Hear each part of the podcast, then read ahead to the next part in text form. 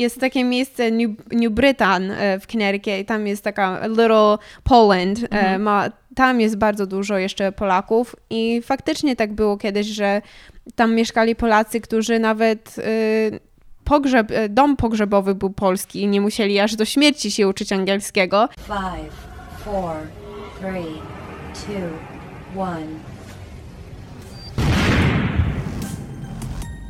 Podcast radioaktywny.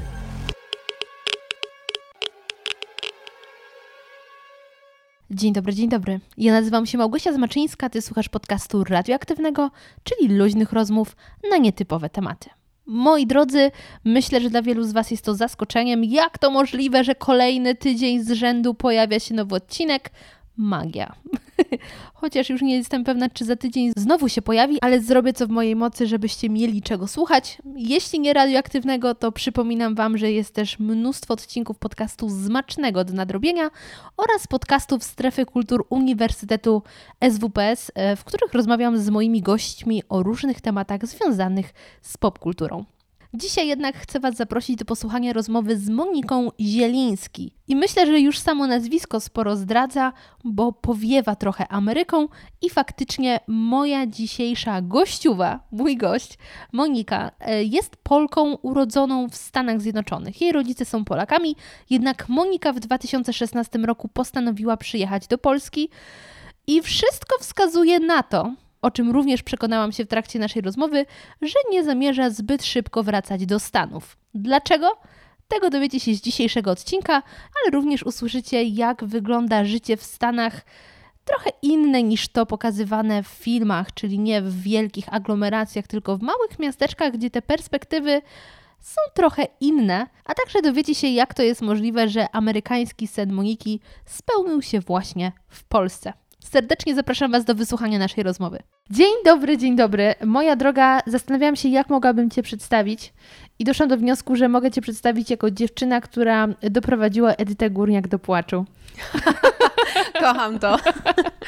Y, Moniko, moja droga, spotkałyśmy się w polskim domu przy amerykańskim jedzeniu, żeby porozmawiać o Stanach Zjednoczonych, na co może wskazywać moja taka koszulka, to jest taki, wiesz, bardzo, ładna. bardzo cicha flaga, mhm. żeby nie było, że się obnoszę z waszą flagą właściwie, mhm, mogę powiedzieć. styl vintage. Trochę tak, mhm. no. Trochę taki y, też y, grunge, to się mm, nazywa, taki, mhm. wiesz, niechlujny. Dokładnie. Y, no, żebyśmy porozmawiały o Stanach Zjednoczonych, ponieważ y, USA, które leży zaraz obok USB, słucharnia, y, to jest twoja ojczyzna. Tak, urodziłam się w Stanach, e, w New Haven, Connecticut. Connecticut. Connecticut. E, spędziłam tam całe życie. Rodzice są Polakami, ale ja już się urodziłam w Stanach e, i spędziłam tam całe życie i do, dopóki mm, właśnie skończyłam studia dziennikarstwo, licencjat i postanowiłam, że chcę wyjechać do Warszawy. Teraz już jestem 4 lata w Warszawie. Y, całą Twoją historię dzisiaj na pewno opowiemy. Ja też jestem bardzo ciekawa Twoich studiów, więc i do tego wrócimy, więc tutaj tak nadajemy troszeczkę jakiś e, kierunek tej naszej rozmowie. Ale zacznijmy od tej Edyty Górniak, bo faktycznie Edyta Górniak rozpłakała się, poruszyła ją Twoja historia e, o tym, dlaczego do Polski przyjechałaś i, i też dlaczego zostałaś, bo może to jest e, klucz, który wzruszył Edytę Górniak w programie e, Ameryka da się lubić, czyli kontynuacja albo nowa odsłona programu, na którym myślę wiele osób, w tym ja, się wychowało, czyli Europa da się lubić, kiedy to oglądaliśmy, jak Stefan Müller e, opowiada o życiu w Niemczech. Tak, ty jesteś w nowej edycji i opowiadasz o życiu e, w Ameryce. Tak, dokładnie. Czy coś Cię w tym programie, bo okej, okay, mnie jedna rzecz zaskoczyła, ale e, to może o tym później. Co Cię najbardziej zaskoczyło? No to była taka pierwsza moja, e, po, pierwsze moje doświadczenie na pewno w takiej dużej produkcji, bo ja nigdy nie miałam aż takiego doświadczenia w takim studiu i tyle osób i e, no dużo się działo naprawdę. To było taki szok dla mnie. A, a co prawda niektórzy uczestniczy, uczestnicy Cy. Cy. Dziękuję. E, w ogóle nie mieli e, żadnej, żadnego doświadczenia przed kamerą. Totalnie nic.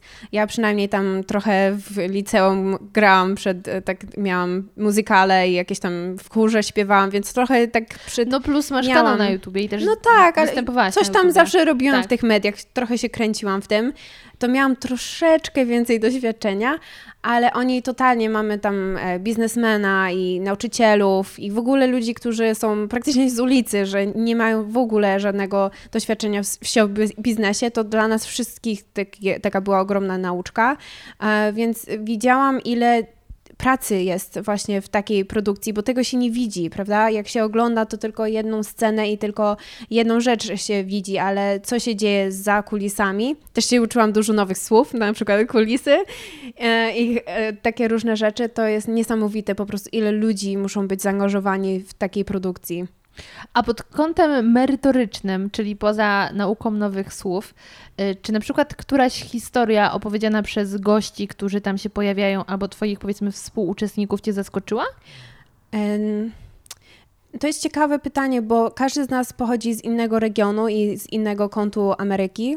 E, Mamy ludzi z Los Angeles, Chicago, Florydy. To każdy z nas odpowiadał trochę inaczej na te pytania e, i każdy z nas ma inne punkty widzenia i też tylko ja i jedna dziewczyna były właśnie e, w tych gwiazd, bo każdy odcinek ma cztery osoby z Ameryki i też dwie albo więcej polskich gwiazd. Em, to byłam W zaskoczona. pierwszym odcinku jest Michał Milowicz. Jest. Gwiazdy dużego formatu również bywają. Tak. e, I em, no, dużo opowiadaliśmy, ale ja bym powiedziała, że więcej się dowiedziałam, kiedy nie byliśmy przed e, kamerą e, od tych ludzi i tak bardzo się dobrze poznaliśmy i nadal utrzymujemy kontakt. Czyli w kuluarach y, za kulisami. Tak. I nawet mamy grupę na WhatsApp i trzymamy ze sobą kontakt. E, I to bardzo mnie zaskoczyło, bo nie sądziłam, że będziemy tak po prostu rozmawiać ze sobą poza tym programem, a nadal się spotykamy, się umawiamy. Niektórzy są bardzo teraz bliscy dla mnie. I to dla mnie jest bardzo fajnie, bo ja wcześniej nie miałam e, w ogóle chyba znajomych z Ameryki, Amerykanów, trochę unikałam. Szczerze mówiąc, To trochę jest tak. wątek. Unikałam, bo mm, miałam wrażenie, że nie, nie mamy nic wspólnego oprócz tego, że jesteśmy z Ameryki. Może to jest szokujące, ale. Kind nie, of. e, ale potem zo- zobaczyłam, że ci ludzie też mają takie podejście, że kochają Polskę, że chcą tutaj coś może osiągnąć, albo z innych powodów przyjechali do Polski, że są normalni ludźmi po prostu, że fajnie się z nim gada i spędza czas. Bo czasami jak jestem w publicznym miejscu i słyszę ten akcent, to mnie od razu odrzuca, bo słyszę taki głośny amerykański, amerykański, taki e, amerykański Z akcent. Chicago. Tak. I od razu tak myślę, o Boże, wstyd po prostu. Em, to za bardzo Co nie zachęciło, tak. Jestem w szoku, bo powiem Ci, że Tak. to jest, to jest no, wytrych, to jest prawda Mhm. oczywista, że Polacy za granicą unikają Polaków i często się wstydzą za swoich rodaków, więc się unikają. No to ja tak mam z Amerykanami. Ale właśnie ja byłam bardzo ciekawa tego wątku i nawet o to chciałam Cię zapytać, dlatego jak teraz sama zaczęłaś ten temat, to wow, bo wydawało mi się, że Wy właśnie, jako Amerykanie, yy, lgniecie do siebie i tworzycie takie społeczności, czyli jeśli swój trafi na swego, to jest high five, a nie okej, pójdę drugą stroną ulicy. Są tacy ludzie i szukają tego. Ja też należę do różnych grup na Facebooku i są właśnie spotkania i ludzie szukają i chcą wiedzieć, dlatego właśnie jemy chipsy salt and vinegar, bo widziałam, że ktoś wrzucił gdzieś w portalu jakimś, że są dostępne w Polsce Lay's, e, taki smak, który nie jest zwykle... To ja zrobię teraz degustację, a Ty opowiadaj. No ja uwielbiam te chipsy, a nie są zbyt e, popularne w Polsce, bo to jest ocet i sól. Jest dosyć specyficzny smak i nie każdy go lubi, ale właśnie można się takie ciekawostki nauczyć, albo kto co robi na Dzień Dziękczynienia w Polsce, za granicą, albo teraz przez pandemię każdy się pytał, czy możemy lecieć do Stanów i jak. I każdy sobie tak nawzajem pomagał i chciał e, podzielić się tą wiedzą. To jest na pewno fajnie mieć takich ludzi, a też z podatkami i teraz jak głosować, więc takie rzeczy, które Polacy nie wiedzą, nie mogą mi doradzić, to jest warto mieć jakikolwiek kontakt z tymi ludźmi, którzy tutaj już są na dłużej i nie turyści, prawda? Bo ja nie lubię amerykańskich turystów, ale jak już wiem, że ktoś tutaj przyjechał na dłużej i właśnie poznałam takich osób w tym roku, bym powiedziała więcej, to naprawdę mamy taki fajny, co, coś nas łączy właśnie, taką amerykańską polskość i mamy właśnie różne podobne wątki albo problemy, z którymi nie możemy z nikim porozmawiać. Na przykład mój chłopak jest Polakiem i on czasami nie rozumie niektóre rzeczy, to mogę się wyżyć komuś innemu, kto to rozumie. Y, no właśnie taki też do takich wniosków doszłam na przykład oglądając Kasię Myciński mm -hmm. na mhm. jej kanale. Bardzo dobra moja koleżanka. Ona akurat mnie zachęciła do robienia YouTube. O widzisz. E, bo ja się tak trochę myślałam, ale zastanawiałam, nigdy tak nie wiedziałam jak to zacząć i ona za, e, się poznaliśmy, po prostu napisałam do niej na Instagrama po prostu kiedy, pewnego dnia, rok temu i powiedziała, że jasne, możemy się spotkać. Się spotkaliśmy, zabrałam ją na nocny market i zaczęliśmy gadać i zaprosiła mnie, żeby na jej kanał coś nagrać i zobaczyłam, że ja też tak potrafię, mogę to coś takiego zrobić. Po prostu było prosty e, kamera i mieliśmy jakiś pomysł na filmik, gadaliśmy sobie przed kamerą. Pomyślałam sobie, że to jest dobry moment, żeby zacząć, bo ktoś mnie mógł u niej e, oglądać i teraz przejdzie na mój kanał i tak było. I ona potem właśnie promowała mój kanał, więc miałam taki jump start mojego kanału i to bardzo, ja jestem bardzo wdzięczna za to. Ja chyba też tam po raz pierwszy Cię zobaczyłam, tak mi się wydaje. E, natomiast no właśnie Kasia zaprasza szczególnie ostatnio do siebie też Dave'a, więc widać... Też mój dobry kolega teraz. Tak, i też masz z, nim, masz z nim filmik. Mhm. Ale właśnie to jest to, że możecie wreszcie porozmawiać o tych rzeczach, które jednakowo Was zaskoczyły, czy coś e, takiego. E, bo też zauważyłam, że Polacy na przykład uwielbiają oglądać filmiki, które nagrywają obcokrajowcy tak, o Polsce. I takich filmów typu pięć rzeczy, które nie wiedziałem przed przyjazdem do Polski, a chciałbym wiedzieć, w internecie jest sporo i one zazwyczaj mm. mają naprawdę wielkie wyświetlenia, bo Polacy chcą, żeby ktoś im poświęcił trochę uwagi. Ja byłam w szoku, jakie to jest popularne, bo mój jedno z najbardziej oglądanych filmików to ja po prostu nagrałam telefonem bez oświetlenia. Totalnie po prostu miałam listę y, czego się właśnie nauczyłam, kiedy przyjechałam i, i mieszkałam w Polsce. I to był naj, najpopularniejszy, taki zwykły, bez fajerwerków, nic takiego specjalnego, a po prostu rozmawiałam o tym. I to było takie popularne. No bo dla nas, ja myślę, że to jest ciągle fascynujące, że ktoś jednak chce tutaj przyjeżdżać. No wiem, szczególnie z Ameryki. No właśnie, wiesz, Ameryka to jest mój ciągle niespełniony sen. To jest mój mhm. amerykański sen. Ja w tym roku e, chciałam spędzić 25 urodziny w Nowym Jorku. No i korona. E, więc e, dalej, tyle z moich marzeń, ale naprawdę ja oglądając ten pierwszy odcinek e, Europa da się Ameryka da się lubić, w którym jest odśpiewany hymn, ja miałam mhm. naprawdę ciarki, i mnie to bardziej wzruszyło niż kiedy ja widzę, jak ktoś śpiewa polski hymn. No to ciekawostka, to nagrywaliśmy przynajmniej trzy albo cztery, może i nawet pięć razy. I za każdym razem mieliście rękę na sercu? Tak, ale więcej ja płakałam za każdym razem. Miałam łzy w oczach, ja nie wiem dlaczego, ale każdy z nas i widziałam, że mój kolega John obok mnie też był wzruszony. I nie, nie, nie pokazali tego, ale na pewno mają gdzieś to jest nagrane, jak mi po prostu łezka poleciała. I za każdym razem, już tyle razy to słuchałam, ale no Kasia Mos chyba na, y, zaśpiewała tak. i te dzieciaki po prostu tak słodko, to w ogóle było ciężko znaleźć, tak w ostatniej chwili reżyser pomyślał, musimy mieć dwójkę dzieci takich małych, muszą się nauczyć hymn i śpiewać i trzymać flagę. Nie wiem jak czyje to dzieci, że dostali. czyje są te dzieci na planie? tak. Um, to było niesamowite i to było takie wzruszające dla nas wszystkich, bo to jest coś pięknego dla nas. No, Właśnie, bo ten wątek flagi, o którym opowiadałaś mi, kiedy się spotkałyśmy po raz pierwszy mhm. na herbatce, to, y, to mnie absolutnie zdziwił. W sensie to jest rzecz, o której ja nie wiedziałam, y, a mianowicie, że wy przed każdym dniem w szkole, każdy dzień w szkole zaczynacie y, ślubowaniem względem flagi. Tak, codziennie. Opowiesz codziennie. trochę więcej o tym? Tak, to nawet już na studiach nie, ale od pewnie zerówki, przedszkola nawet może.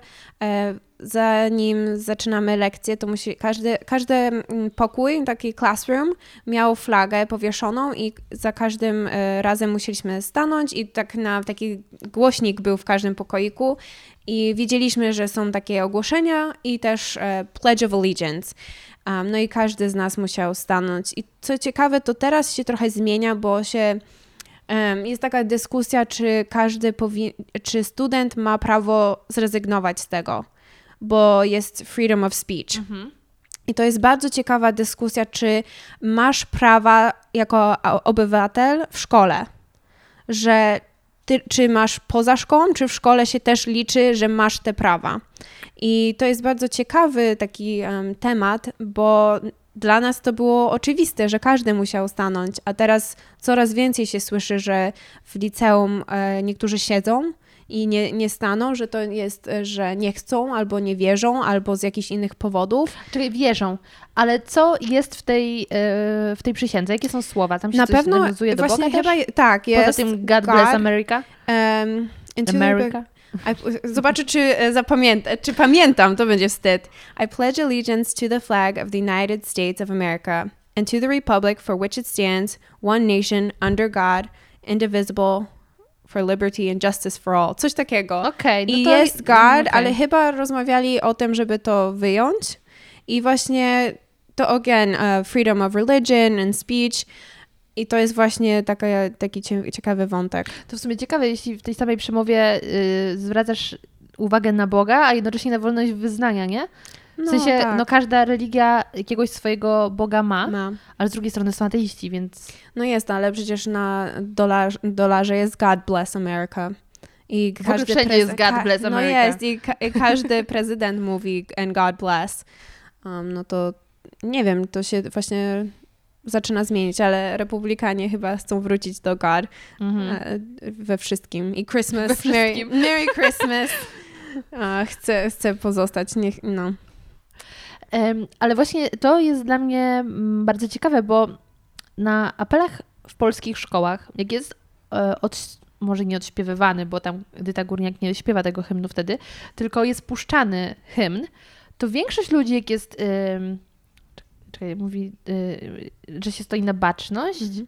to większość ludzi robi to z taką niechęcią, z takim, dobra, miejmy to z głowy, niech sobie poleci, postójmy, that's it. Mhm. I nie ma w tym takiego, ja jestem dumny, że właśnie leci mój hymn i powiewa moja flaga, tylko dobra, odbędnijmy to. Nie ma u nas takiego szacunku do tej flagi. Ja no oczywiście właśnie. wiem, że teraz są słuchacze, którzy mówią, co ty mówisz, oczywiście, że jest.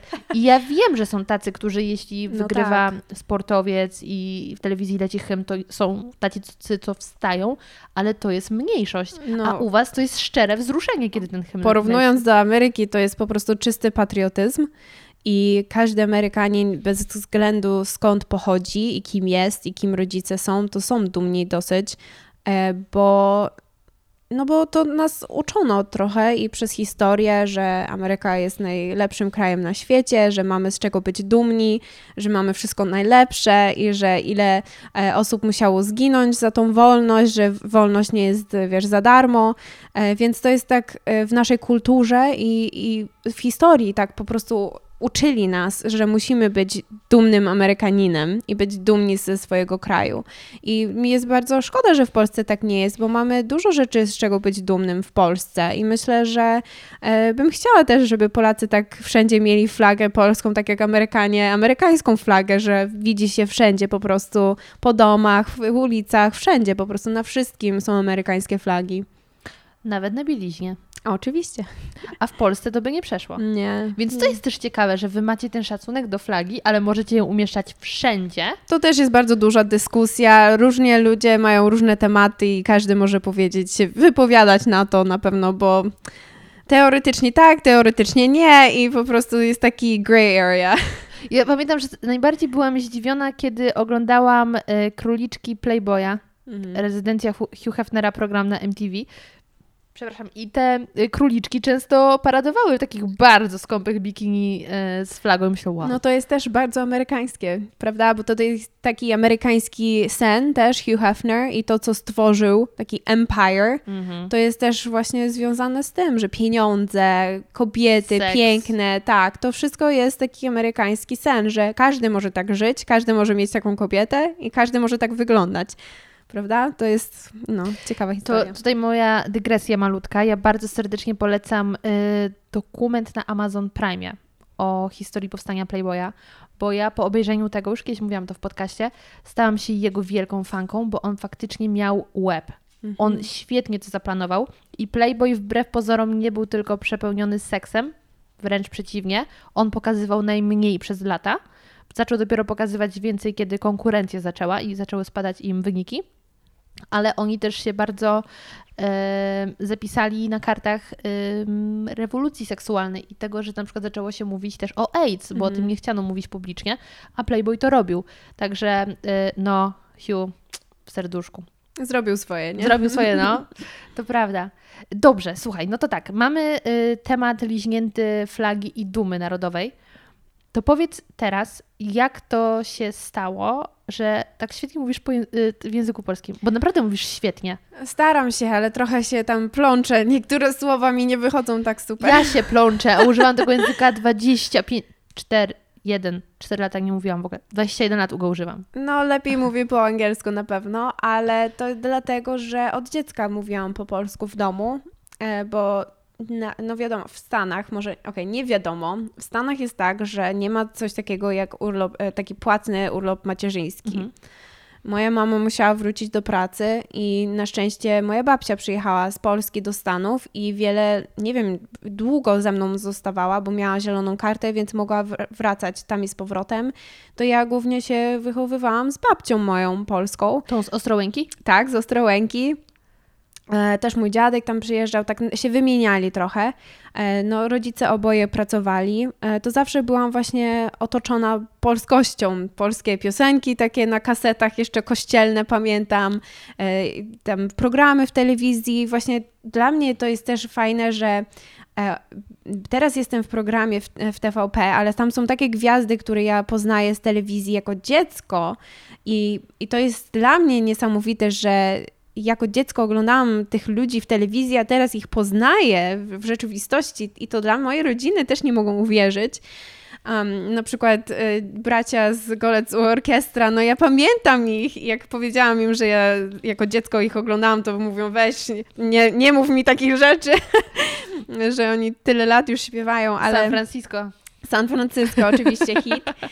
No i to było fajne. No i tak, teoretycznie polski język był mój pie moim pierwszym językiem, a dopiero jak poszłam do przedszkola, to się nauczyłam jakoś. Nie, naprawdę nie mam pojęcia jak. No i też dużo telewizji oglądałam, dużo bajek amerykańskich. Był taki program Barney, a, którego oglądałam i przez to się dużo nauczyłam. A potem e, moją sio- siostrę młodszą też uczyłam, bo ona ma 3 lata, czy, czy jest 3 lata młodsza. E, To ja troszeczkę tam to, co się uczyłam w szkole, to ją w domu uczyłam i ona też tak troszeczkę to złapała i potem rozmawialiśmy takim fajnym językiem, taki pół na pół, że mieszaliśmy i polski i angielski i to jest dla mnie bardzo ciekawe, jak, e, jak dzieci się uczą dwóch języków naraz. Um, no a potem chodziłam do polskiej szkoły sobotniej przez parę lat.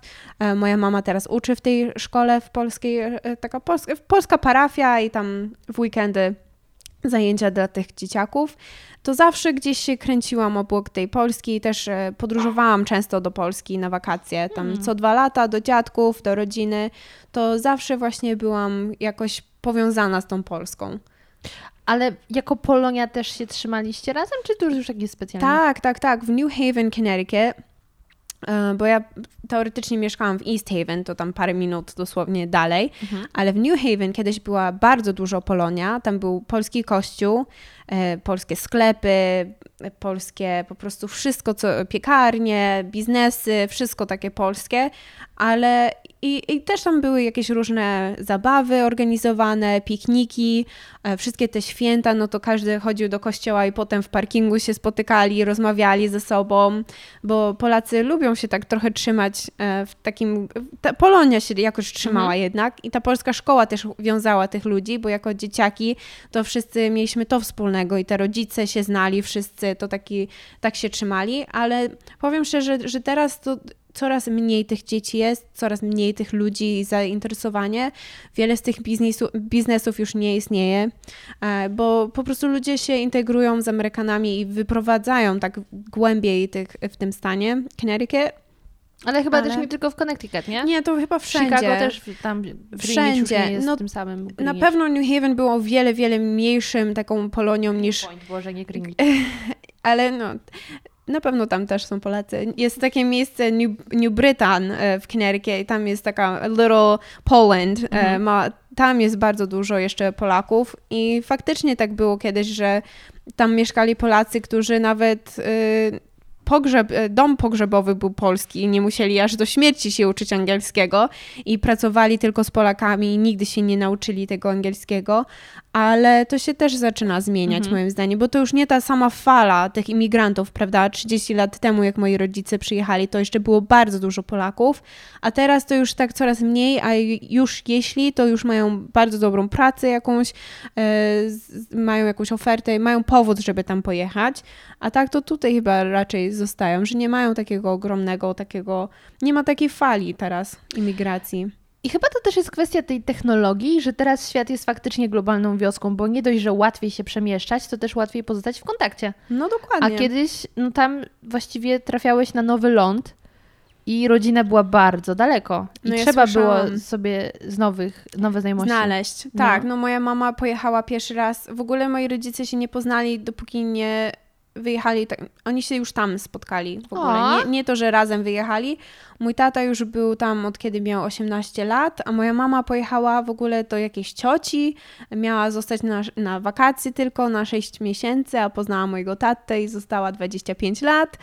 E, ale no właśnie moja babcia w Polsce, w Ostrołęce jest, była księgową i ona mhm. wszystko, wszystkie dokumenty poprawnie tam, wiesz, trzyma i nic nie wyrzuca i ma listy od mojej mamy ze Stanów, bo było za drogo, żeby dzwonić za ocean, to wysyłali sobie nawzajem listy ja właśnie znalazłam taką teczkę tych listów, wszystkie są zorganizowane po kolei e, i to jest jak książka po prostu. O, jaka cudowna pamiątka. Tak, naprawdę i tam jest wszystko, jak poznałam mojego ojca, jak się zaręczyli, jak e, już planowali ślub cywilny, potem e, ślub kościelny w Polsce i nawet jest taki wyrwany z katalogu sukienkę ślubną, którą moja mama założyła, bo chciała mamie, mojej babci wysłać, pokazać wiesz, takie pamiątki, które nasze, wiesz, pokolenie nigdy nie będzie miało takie pamiątki, aż mi jest naprawdę smutno, że co ja tam SMS-y wydrukuję, selfies. Screeny, screeny z Messengera. No, albo z Tindera.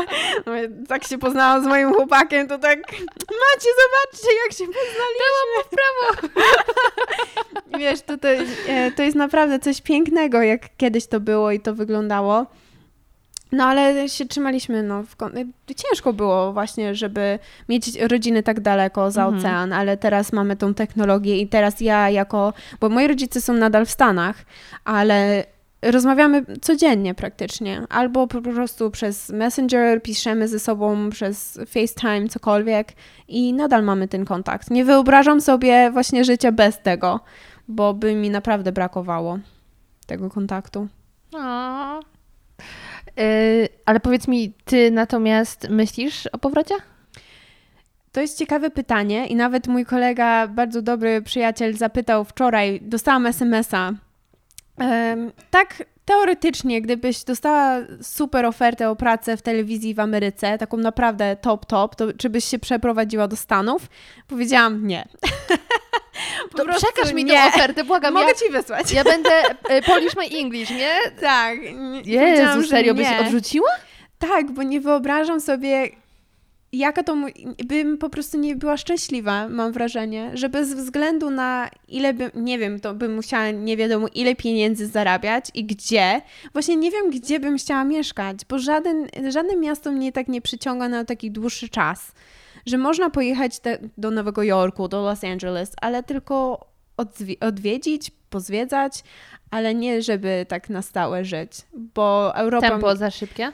Może nie tempo, ale lubię tutaj, że w Europie możesz wszystko załatwić w ciągu, nie wiem, 10 minut, bo wszystko jest tak blisko siebie. Chyba nie szłaś nigdy do urzędu. No Albo może na w urzędzie, pocztę. no tam ja akurat mam dobrze zorganizowane właśnie osiedle, że ja mam wszystko obok siebie i A, że mogę okay. iść do piekarni, do mięsnego, e, zostawić paczkę i jeszcze coś tam załatwić. Um, a w Stanach tak nie jest, że musisz, żeby właśnie na pocztę pojechać, to musisz 20 minut jechać samochodem, żeby to zrobić, no załatwić. Tak, to jest kraj dla zmotoryzowanych. A właśnie to nie. Ja żyłam tym życiem i nie chcę wracać do tego. Po prostu lubię, że tutaj można wszędzie na, na pieszo iść. Lubię, że można dużo podróżować. E, lubię po prostu styl życia, że nie jest taki nacisk na pracę samą, a też są takie przyjemności. Wait, wait, wait. czekaj. W Polsce nie ma nacisku na pracę? W innym sensie bym powiedziała, bo tam się tylko pracuje i tylko czeka na weekend, a tutaj na przykład, no tak. Ale Sejm jest tutaj. No proszę cię, ludzie cały tydzień harują, żeby w weekend poleżeć Netflix and chill. No może tak, ale no ja przynajmniej i ja staram się nie czekać tylko na weekend, tylko też w tygodniu coś sobie zorganizować i po pracy coś jeszcze porobić, e, bo jest taka możliwość też. Tylko to jest chyba domena po prostu większych miast, a tych większych miast z większymi miejscowościami w Polsce jest relatywnie niewiele. No wiesz, ja osobiście pochodzę z naprawdę małej miejscowości, o czym zresztą wspominam w każdym podcaście, wiem. E, natomiast tam tak masz, no jest e, cały tydzień pracujesz albo chodzisz do szkoły, i w weekend wsiadasz w samochód i możesz gdzieś pojechać coś porobić. Natomiast y, no jednak tak to. No ja na pewno bym nie chciała przynajmniej przez jeszcze wiele lat mieszkać w małym miasteczku. Mhm. To totalnie nie wyobrażam sobie. Ale po prostu tutaj czuję, że w Europie po prostu więcej się dzieje. Przynajmniej w miastach też. Nie wiem, to jest ciężko mi wytłumaczyć. Mhm. Um, ale po prostu, nie wiem, w Europie jest tyle historii, tyle kultury, styl po prostu, jedzenie, wszystko tutaj jest. A w Ameryce, właśnie w tych mniejszych miast miasteczkach, to masz wielki multi-kino, galerię trochę teraz pustą, bo teraz wszyscy się wycofują, bo nikt nie chodzi nawet do galerii nie mają ludzie co robić ze swoim czasem i po prostu ja nie wiem, co oni robią. Nie mają nawet dni wakacyjnych, bo mają tak może dwa tygodnie, ale to przez cały rok. I nie mają pieniędzy, bo wszystko jest takie drogie w Stanach teraz, że ja nie wiem, co oni robią w wolnym czasie. No wiem, bo widzę na Instagramie i na Facebooku i to szczerze mówiąc nie ma z czego się chwalić, moim zdaniem. Ale no, Powiem kto co lubi. Ci, że Chyba w sumie wiem, o czym mówisz. E, z jednej strony jest to po prostu domena małych miejscowości, ale e, z drugiej oglądałam, nie byłam, nie wiem, więc się wypowiem. Oglądałam film, e, którego akcja rozgrywa się właśnie, jakaś komedia romantyczna, którego akcja rozgrywa się w mniejszej miejscowości. I ja tak patrzę jak na urywki tego, jak wygląda to miasto i sobie myślę, no, taka dziura. No to jest większość można, Ameryki. Można tylko gdzieś pochodzić po prostych Na uliczkach. I tak faktycznie nic się nie Smutno. dzieje, tylko no na ile jest to znowu kwestia małej miejscowości, a na ile mm, kraju. No bo w małej miejscowości masz w sumie podobnie i jeszcze nawet nie masz działającego często, nie masz fajnych połączeń e, PKS-u, żeby gdzieś dojechać, więc mm. No ciekawe bardzo ciekawy wątek, to jeszcze bardziej sprawia, że muszę pojechać do Stanów się przekonać. Musisz na pewno, ale na przykład mój chłopak był e, rok temu i dużo czasu spędziliśmy w tym East Haven, bo tam chciałam spędzić czas z rodziną. Mhm. I on na przykład, jemu się nie spodobało to, że są szerokie e, drogi i nie ma chodników i bez samochodu siedzieliśmy w domu, bo ktoś musiał nam gdziekolwiek zawieźć, cokolwiek zrobić. Raz wyrwał mnie na rowery, takie, które stały w moim garażu nie wiadomo ile. I akurat znalazł jakiś park, który. Ja mieszkałam tam tyle lat, ponad 20, ja nie wiedziałam, że tam park jest. Taki zielony, tam na jakiś trekking poszliśmy, ja tak. Ja nawet nie wiedziałam, że to istnieje. Um, Ale poza tym to nigdzie nie, nie jechaliśmy, nie szliśmy, bo tam naprawdę jest, e, żeby tylko mleko kupić, to musisz wsiąść w samochód i podjechać. Do Walmartu? Albo do stacji benzynowej, po prostu na rogu. Na rogu, bo w takich miejsc, mniej, mniejszych miejscowościach naprawdę tam nic nie ma. I jak ja byłam, wiesz, nastolatką, to tam największa frajda to było, żeby iść do takiej restauracji, która jest taką franchise, czyli takim, um, jak to się nazywa? Franczyzą. No tak, no i tam nic specjalnego takiego nie jakieś makarony po prostu. I szejki. Szejki też. Um, ale wiesz, ludzie uważają, że to jest po prostu cud, to jest najlepsze jedzenie, że się zachwylają, to, to jest najlepsze. Um, albo do kina i ciągle to samo, wiesz, takie same życie, takie monotonne mhm. strasznie. Mm. Widzę swoich znajomych. Najlepszy był cytat, znam taką właśnie e, aktorkę, która robi stand-up też powiedziała mi, że i to jest dobra historia, bo ona jest z Kanady i się wyprowadziła do Wielkiej Brytanii, więc ja czuję się tak podobna do niej. I powiedziała, że jak wraca do tej Kanady i wraca do tego małego miasteczka, który jest tam blisko chyba Toronto, um, już, już nie pamiętam, ale jest podobny do amerykańskiego takiego miasteczka, powiedziała, że jej, jej, koleżanki zawsze ją tak trochę namawiają, żeby mieć takiego męża, dzieci, dom i mówią, że to jest że nie chcesz być normalna i ona Jezu, mówi... nie chcę. Ona mówi, że to nie jest normalne, tylko jesteś ordinary. Mhm. I ja, ja bardzo się boję tego, że będę po prostu takie miała zwykłe, przeciętne, ży przeciętne życie, dokładnie, ordinary to po prostu nie to lubię wiesz, to, tego. To jednak y, utwierdzam się w przekonaniu, że to nie jest kwestia Ameryki, to jest kwestia małej miejscowości. Bo no, ja, ja, że tak powiem, dealuję z tym samym. Tylko, że no, nie wyprowadziłam się za granicę, a do Warszawy, bo moja miejscowość dała mi mniejsze możliwości. Tak. A ja też nie wyobrażałam sobie osiąść z gromadką dzieci i mężem, mm. bo fantastycznie, że są ludzie, którzy tego chcą. Oczywiście, Niech każdy to robią, co ale to nie jestem ja. Mhm. Więc no tak, Ordinary Life, gdzie właśnie przez cały tydzień czekasz na weekend, to, to też nie było dla mnie.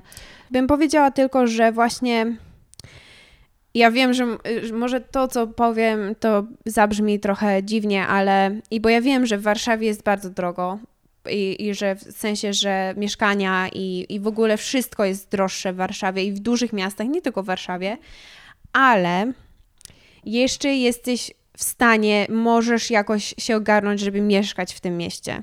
A w Stanach bym powiedziała, że ja nie znam nikogo, kto mieszka w Nowym Jorku.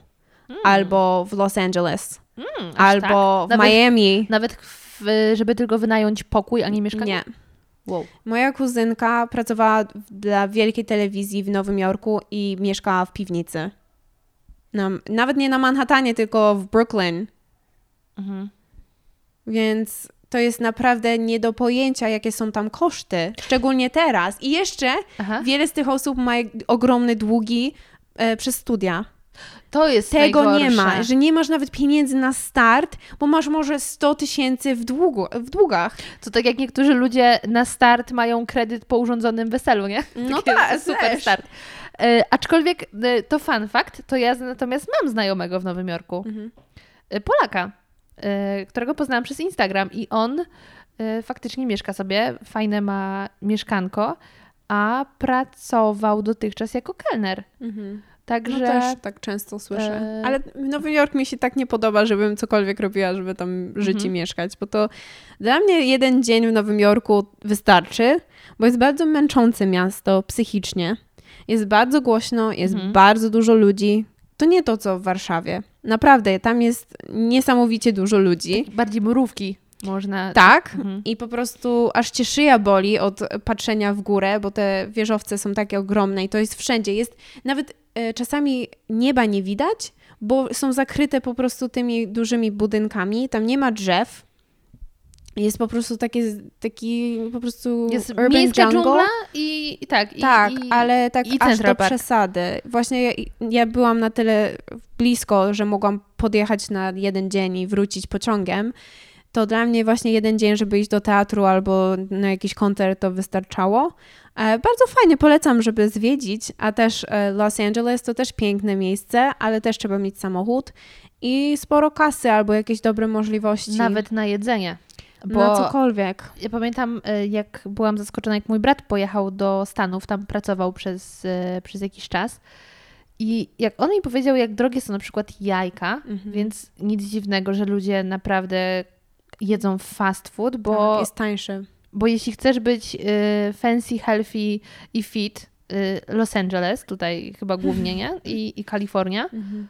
No to musisz mieć super dużo hajsu, żeby sobie ten jarmuż kupować. Do tego wracając do, do czego zaczęliśmy o Edyta Górniak, to jedyne, co mi przeszkadza w tym programie, to jest właśnie te osoby, te gwiazdy rozmawiają o swoich do, doświadczeniach w Ameryce, ale to nie jest takiego z normalnego punktu widzenia przeciętnego człowieka że one są gwiazdami, mieli pieniądze, jakiekolwiek tam były, może w dolarach nie jakieś miliony, ale mhm. mieli. I to nie to samo, jakbym ja pojechała do Beverly Hills. No tak, bo pierwszym gościem poza Edytą Górniak jest y, Marcin Gortat. no takie, właśnie, uh, no come on, nie można porównywać. Bądźmy szczerzy, no okej, okay, może im się udało, ale to nie znaczy, że każdemu tak można i nie każdy tak żyje, takim lifestyle to tak trochę mnie zdziwiło i mam na.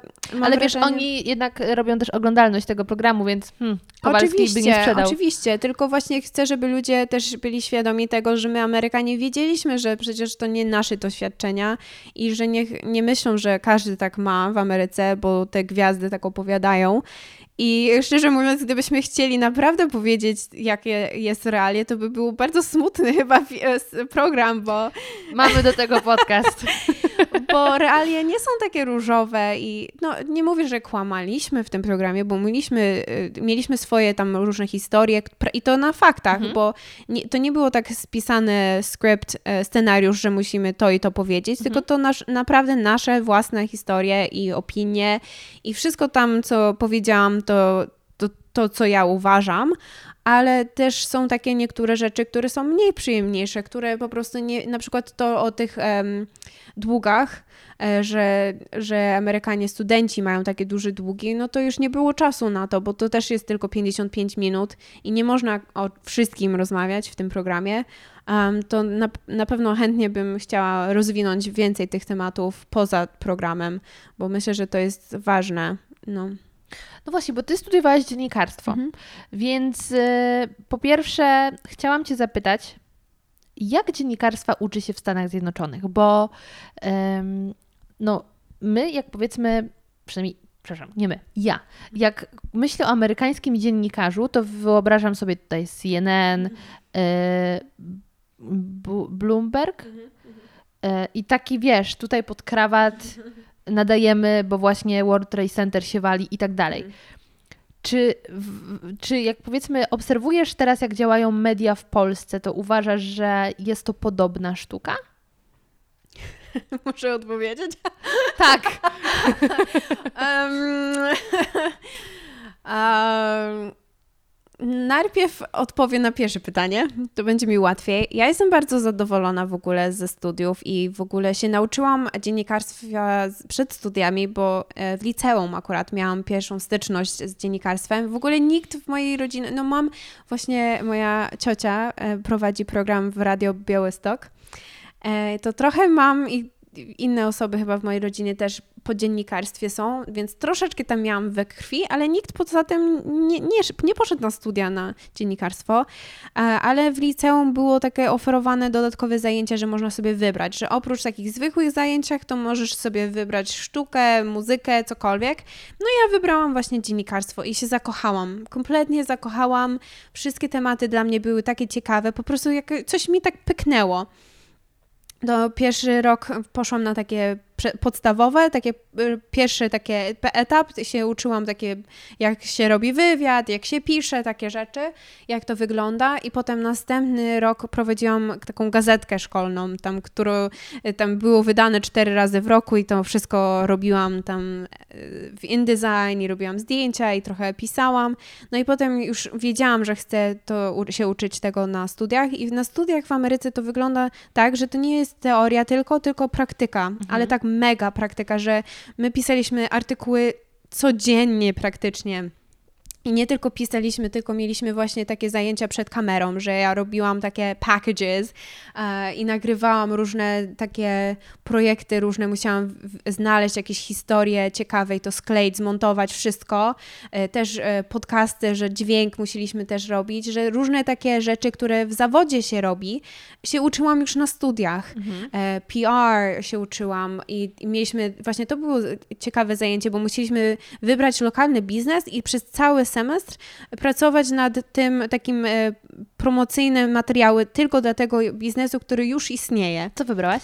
E, taki mały sklepik rodzinny, taki wegetariański, tak, bo pracowałam tam na kasie i znałam właściciela i właśnie robiłam takie różne, wiesz, print e, ad, jakąś e, dźwięk do radia reklamę i takie różne, tak, no mhm. różne takie reklamy, żeby promować. To to było na przykład bardzo fajne.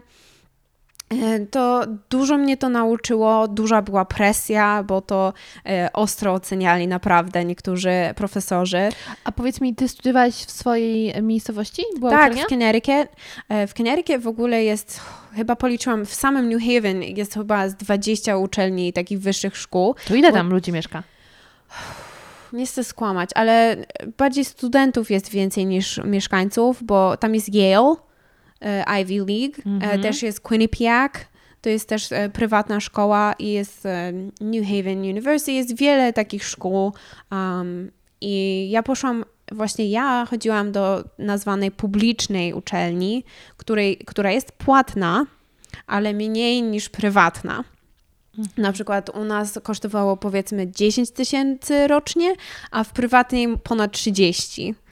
Tylko za studia, nie za, za mieszkanie, nic. I to nie za książki. Na to bierzesz właśnie kredyt. Tak. I ty też brałaś kredyt na to? Nie, na szczęście ja miałam takie szczęście, że miałam wysokie oceny i dostałam się do stypendium na full y, i zero zapłaciłam za studia. No. Więc ja miałam szczęście, że, że tak mi się udało, ale to była ogromna presja i chyba pierwszy i drugi rok był najtrudniejszy, bo to był, potem mieliśmy zajęcia takie trudniejsze niż inne e, studenci, e, żeby się utrzymać tą, ten poziom i też mieć te, ten stypendium. Więc miałam ogromną presję, żeby nie stracić tego i też te zajęcia były o wiele trudniejsze to w Stanach jest, co mnie zaskoczyło, jak tutaj zrobiłam magisterkę na UW, że nie ma, nie czułam takiej presji, takiego stresu i że to, że można poprawić egzamin, to jest po prostu nowe dla mnie, albo że wszyscy ściągają. Ja tak, jak to? Można cię, mogą cię wywalić za to w Stanach.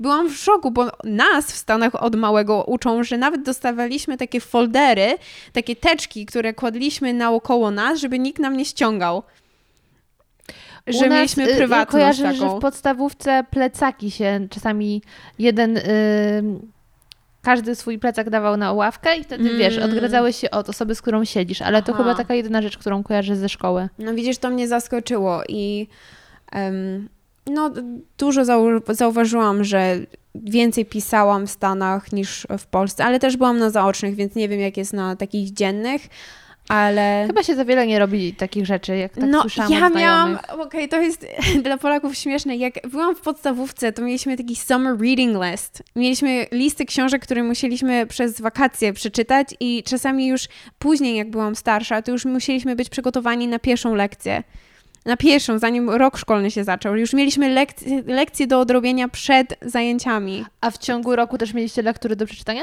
No, mieliśmy mnóstwo tego, z każdego przedmiotu mieliśmy tyle tych zajęć, że jak tutaj przyjechałam, to ja tak ale to jest nic, to jest, w ogóle nie zostawaliśmy, a potem na końcu egzamin i musisz się w ciągu trzy dni nauczyć cały semestr. No.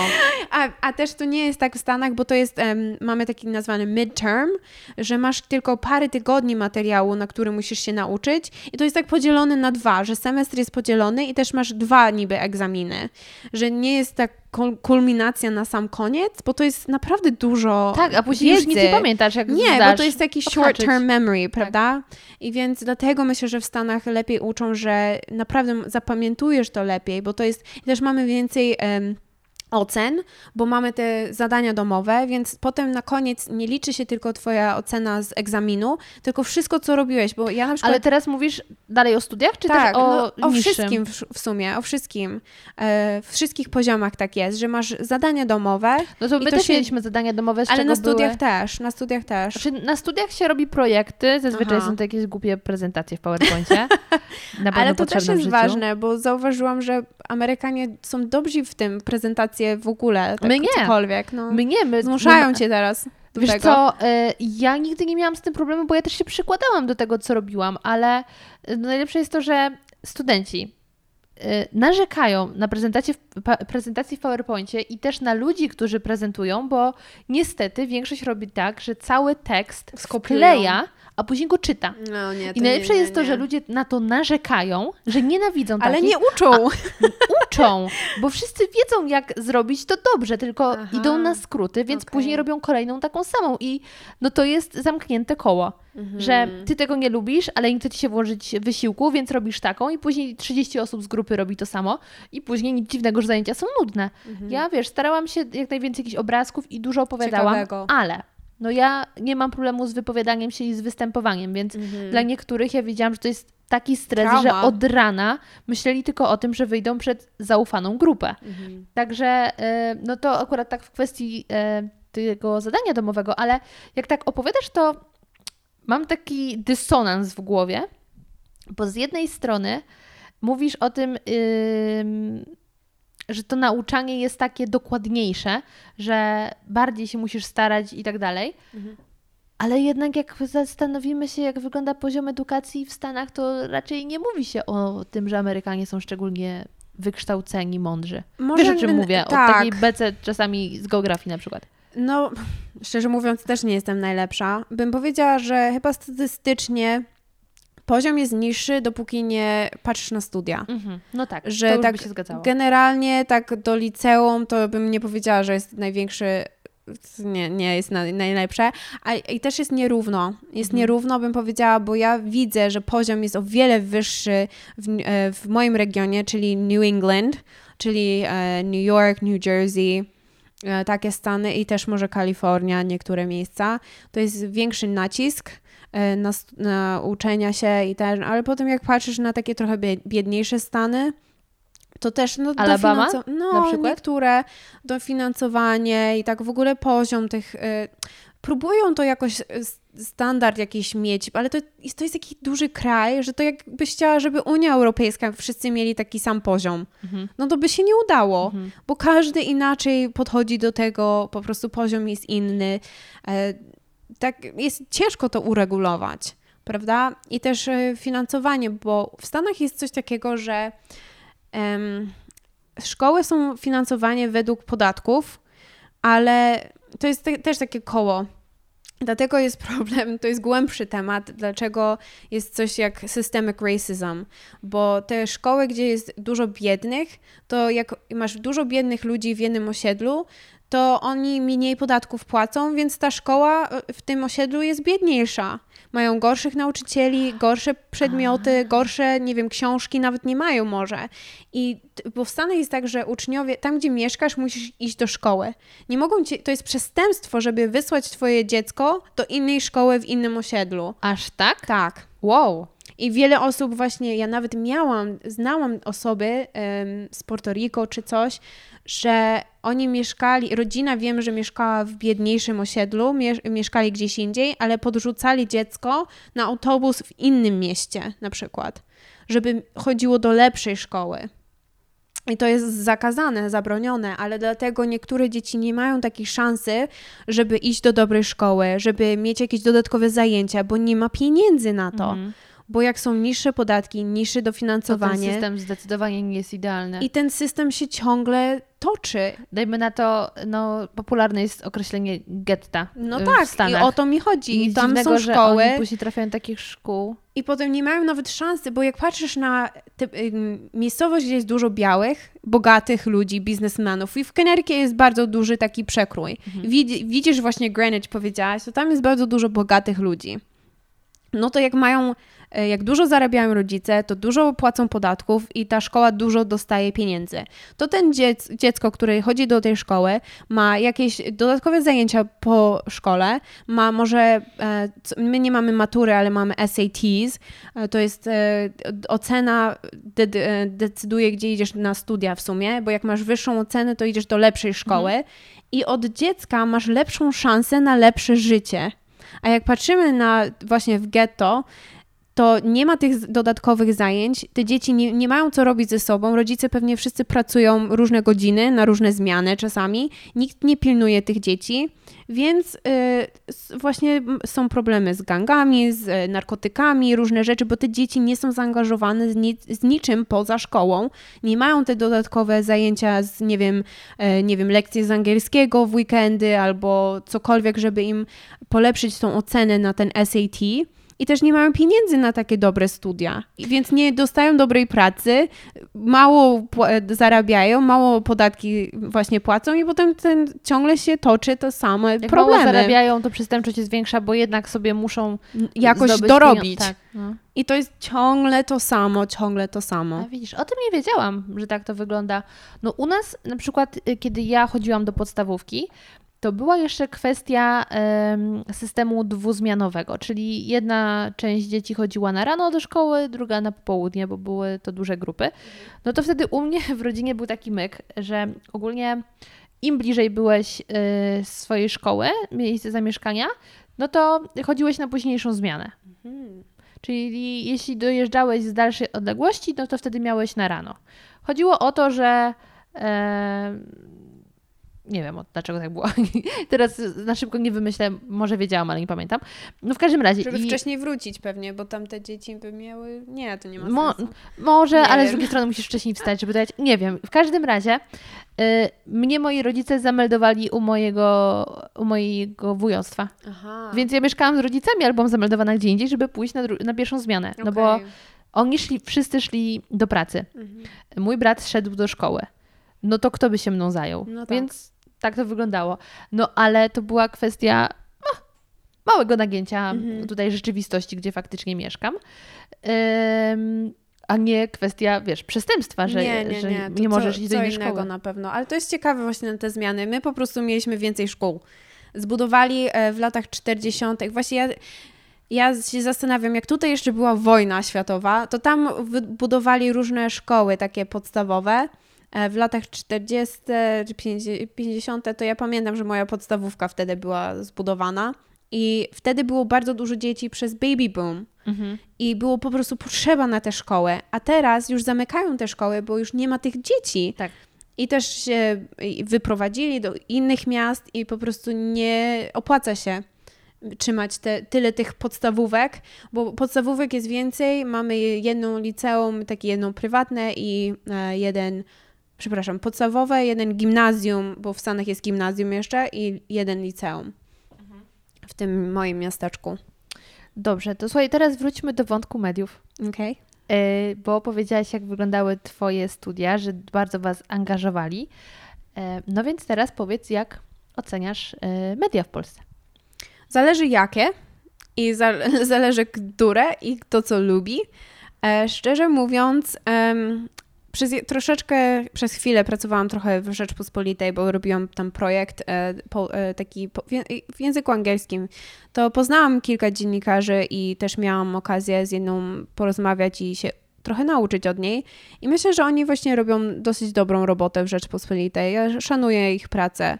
Um, nie każda media właśnie bym powiedziała, że no, jest dużo teraz i tak jak mówię, kto co lubi, bo kto co lubi. Kto komu wierzy. Kto komu wierzy. Ale dla mnie Rzeczpospolita jest tak, jak bym powiedziała nawet New York Times, mhm. że zawsze wierzyłam, że oni, tak jak mówię, że z dwie strony patrzą na to i po prostu analizują i po prostu robią bardzo dobrą, ale no nie oglądam telewizji, może i to dobrze. Zdecydowanie. Bo, ale w sumie nie mogę powiedzieć, że to mm, dużo się różni od Ameryki teraz, bo widzę, że przez tą kadencję z Donaldem Trumpem, to widzę, że podobne rzeczy się różne dziwne dzieją i w dziennikarstwie nas inaczej uczyli, że, że sprawdzić, gdzie, skąd pochodzi ta informacja, źródła, źródła tak. tak. E, I jakoś to wszystko tak poszło mhm. przez okno. Mm, mam nadzieję, że to jakoś wróci do tego, bo kiedyś dziennikarstwo naprawdę to było taki szanowany zawód, w Stanach szczególnie. A, a do tego naprawdę zawód często niebezpieczny bo ludzie doszukujący się prawdy e, nieraz obrywali albo nawet płacili za to swoim życiem, kiedy trafili na bardzo niewygodny trop jakiejś awantury, nie? Znaczy nie awantury, jest, tylko afery. Y, tak. E, a w ogóle co ciekawe, to ja na swoją pracę magisterską pisałam o e, kobietach w dziennikarstwie w Stanach i to było jedno z powodów, dlaczego jest mniej kobiet w dziennikarstwie, takich wy, wyż, e, większych mediach, mhm. Bo na lokalnym poziomie to raczej są te kobiety, bo tam właśnie nikt za bardzo im nie grozi, mhm. ale w takich większych organizacjach medialnych to jest tyle programów i serialów i filmów nawet o tym, Dlatego kobiety po prostu nie lubią tego, że, że mogą być właśnie ścigane albo problemy mieć przez to. I to jest przykre, bo moim zdaniem kobiety powinny być w dziennikarstwie, bo jak nie, to tylko patrzymy na świat przez oczy mężczyzny. Często biały w naszym e, przypadku w Stanach i, tak. i w ogóle. No, a później często trafiają jakieś reporterki, które robią dziwne materiały i taki jest wizerunek kobiet e, w mediach. To też mi to przeszkadza. Nie, nie, mówię, że każda tak, powinna tak, tak być, tak, tylko takie porządne by się przydały. Ale powiem Ci, że a propos tego grożenia, to e, niedawno na Hmm, może nie niedawno, nie wiem czy on się niedawno pojawił, ale na pewno niedawno Netflix mi podsunął ten film. Jest to film dokumentalny o absolutnie nie mam pamięci do imion i nazwisk, proszę mi wybaczyć, Spoko. ale o jakimś bardzo takiej dużej szy, szy, szyka, duża mhm. szyka, szycha, szycha, duża szyka, biznesmen, taki naprawdę wpływowy człowiek w Stanach Zjednoczonych. I to jest e, historia mm, tego, ile on kobiet, właściwie dziewczynek, od tam powiedzmy 12 do 18 roku życia on molestował. Mhm. E, I to w dziesiątkach albo w setkach można je liczyć. I tam w ogóle powstała piramida erotyczna, tak jak są piramidy finansowe, mhm. tak były erotyczne, ponieważ te dziewczyny nawzajem zaczęły w pewnym momencie się sprowadzać do tej jego rezydencji. Nie wiem. Ale Amerykanin. Tak. No to Epstein, który mówią, że się nie, sam nie zabił w więzieniu. Tak, tak, tak, tak, tak. tak. Mm, On trafił do więzienia w zeszłym roku, nie? I w zeszłym tak. roku się powiesił. Podobno. Podobno. E, no i właśnie, i tam jest opowiedziana ta historia. Mhm. Polecam dokument, naprawdę. Oglądam, ja, ale chyba nawet serial. Ciężki On do jest oglądania. Na podzielony, tak. Mhm. A ja od razu wszystko obejrzałam. No wiadomo. Y, ale tam jest ten wątek y, babeczki z Vanity Fair, która, która chciała o nim napisać reportaż i w pewnym momencie w jej ogródku znalazła się odcięta głowa kota no, jako ostrzeżenie. I to jest takie. Dziennikarze są strasznie potrzebni, mhm. bo nie tylko y, opowiadają nam o tym, jaki świat jest po prostu ciekawy, do tego też zaraz wrócę, ale też wyłapywać rzeczy niewygodne, które czasami policja na przykład nie wyłapie, bo tutaj są jakieś kontakty, mhm. łapówki, coś tam, a to jest dla naszego bezpieczeństwa. Absolutnie. Ale dlaczego Cię zapytałam o te media? Bo ym, ja uważam, że polska na przykład telewizja, nie jako narodowa, tylko tworzona w Polsce, jest na całkiem wysokim poziomie, nawet pod kątem wizualnym. Bo czasem lubię sobie przeskakiwać y, stację i na przykład trafię na jakąś włoską telewizję y, albo francuską i niejednokrotnie te na przykład, szczególnie włoskie częściej odwiedzam, wyglądają przaśnie, tak tanio. Mhm. Cheap. Nie, Cheap, no dokładnie. I, a, a, te nasze dobrze wyglądają mhm. wiadomości. I jest taka pełna profeska, która wizualnie moim zdaniem nie różni się wiele od y, CNN, dajmy na to. Wizualnie tak, zgadzam się. I nawet te inne programy w ogóle w telewizji, to bym powiedziała, że są na poziomie że ja nawet lubię oglądać polskie filmy, polskie seriale, programy takie e, raz na jakiś czas. No tak właśnie nie, nie w telewizorze, jak już mhm. leci, tylko później. Wracać. Na przykład na, Netflixie lubię, że są polskie filmy albo programy i mogę sobie odpalić, kiedy mi jest wygodnie. I e, naprawdę polski kino w ogóle przez kilka, no, od, bym powiedziała, że długo e, jest naprawdę niesamowite. I Mówisz poziom... o tym ambitnym? Tak, w Nie ogóle. o Karolaku i komediach? Nie, nie, nie. No ale tamte nie są złe. Właśnie lubię takie oglądać, żeby powiedzieć, o, to w Warszawie to ja znam to miejsce, znam Jezu, to ja miejsce. też, tak. Byłam tam na kawie, wiem gdzie to jest. To jest A bo to pod moim blokiem.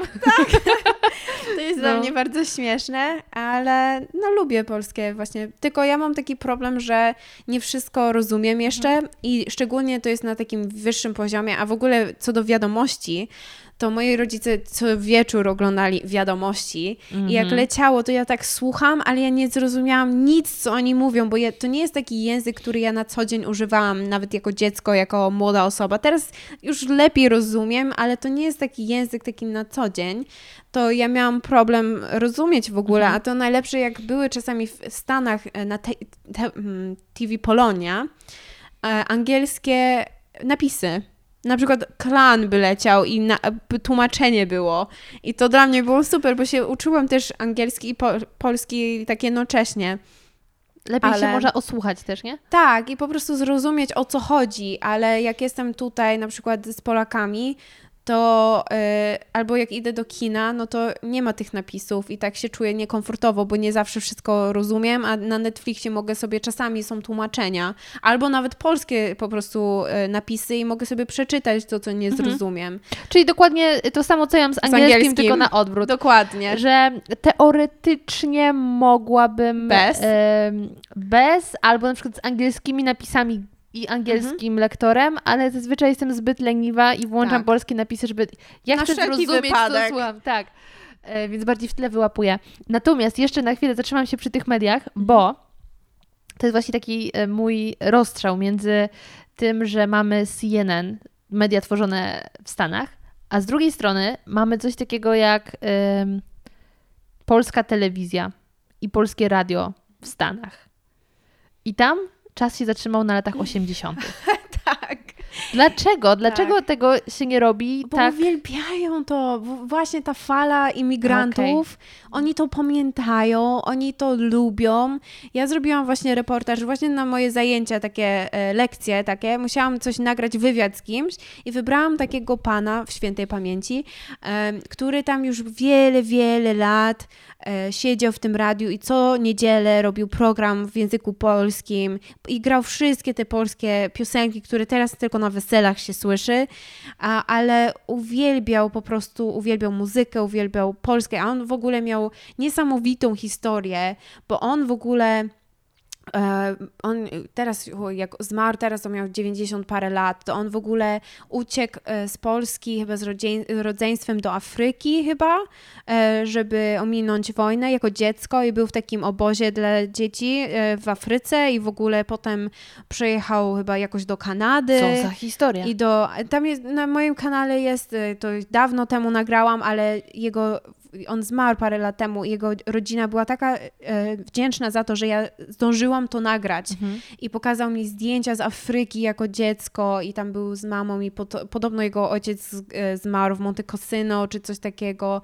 E, naprawdę niesamowitą historię, jak on po prostu cały świat objechał i wylądował w Ameryce i dlatego miał taki sentyment i jego mama zawsze mówiła, że polska muzyka jest najlepsza i on właśnie zawsze grał tą muzykę i Polacy po prostu lubią wracać do tego. Na wszystkich zabawach i imprezach e, tych, tej Polonii to się słyszy te same e, piosenki, które się nie zmieniają. Polacy tam nie wiedzą, że istnieje polska muzyka nowoczesna, bo wiele z nich nie wraca do Polski. Oni Mhm. już tam żyją 30 ponad lat i nie wiedzą, co tu się dzieje. I też ich to specjalnie nie interesuje, bo Nie. fajnie żyć przeszłością, nie? Ale co jest dla mnie ciekawe, to nadal głosują No. za granicą. I to jest znowu bardzo grząski grunt, więc nie wiem, czy będziemy na niego wchodzić. Nie, no Może... ja tylko, ale ym, ja to rozumiem, bo oni są Polakami i oni mają prawo do tego. Ale, Ale sprawiedliwość jest inna. ale powinni się trochę więcej interesować, co tu się dzieje. Jak chcesz mieć e, właśnie taki obowiązek, żeby głosować i chcesz głosować, to możecie trochę się bardziej starać o to, żeby zrozumieć, co tu się dzieje. Tak naprawdę może przyjeżdżać i po prostu wiedzieć mniej więcej, ale też nie mają planu wrócić też. Ale widzisz, z drugiej strony wielu Polaków na miejscu widzi, co się dzieje, a też głosuje podobnie jak Polonia, więc jest takie... No, w sumie. Well. E, no, aczkolwiek, wiesz, muzyka w tym radiu to jest jedno. Dla mnie było szokiem, dlaczego ja w ogóle trafiłam na polskie radio w Chicago, bo mój kolega tam przez jakiś mhm. czas pracował i kiedyś sobie włączyłam posłuchać jego audycji. Rozwaliła mnie prognoza pogody. Ja o tym zresztą mówię w jednym z mm, pierwszych moich podcastów, kiedy tam właśnie z moją koleżanką, która często bywała w Stanach, bo jej tato mhm. mieszka w Stanach, um, o tym rozmawiałam że tam wiesz, a dzisiaj troszeczkę słoneczko, troszeczkę chmurki, a tutaj ileś tam Fahrenheitów i zaraz jeb reklama.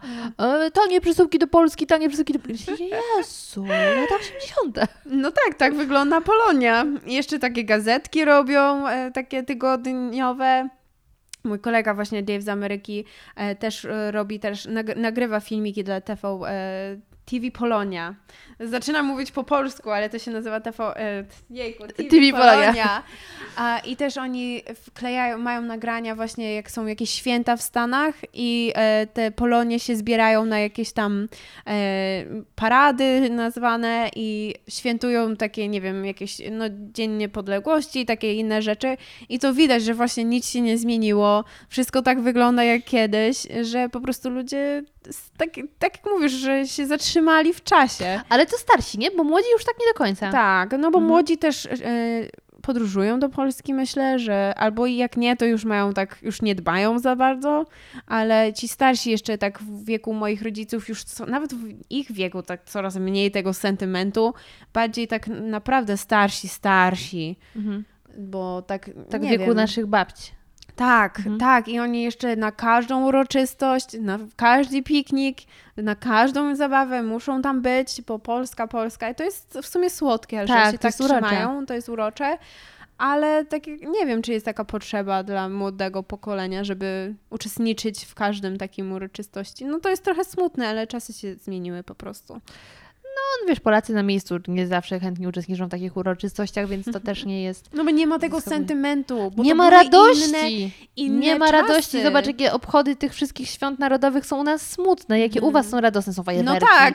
A u nas śpiewasz rotę. Mm. Super. Ale, słuchaj, dla mnie wielkim szokiem końcówki chyba zeszłego roku było to, gdy dowiedziałam się, że. Yy, Billie Eilish, Eilish, jak ona, jak się Billie mówi? Eilish. Eilish. E, ma brata, który ma dziewczynę, która wygląda jak ona i co więcej, ta dziewczyna jest Polką. O. Klaudia Sulecki. Okej. Okay. I to był dla mnie taki mindfuck, bo ona faktycznie, słuchaj, wygląda jak Billy. Billy.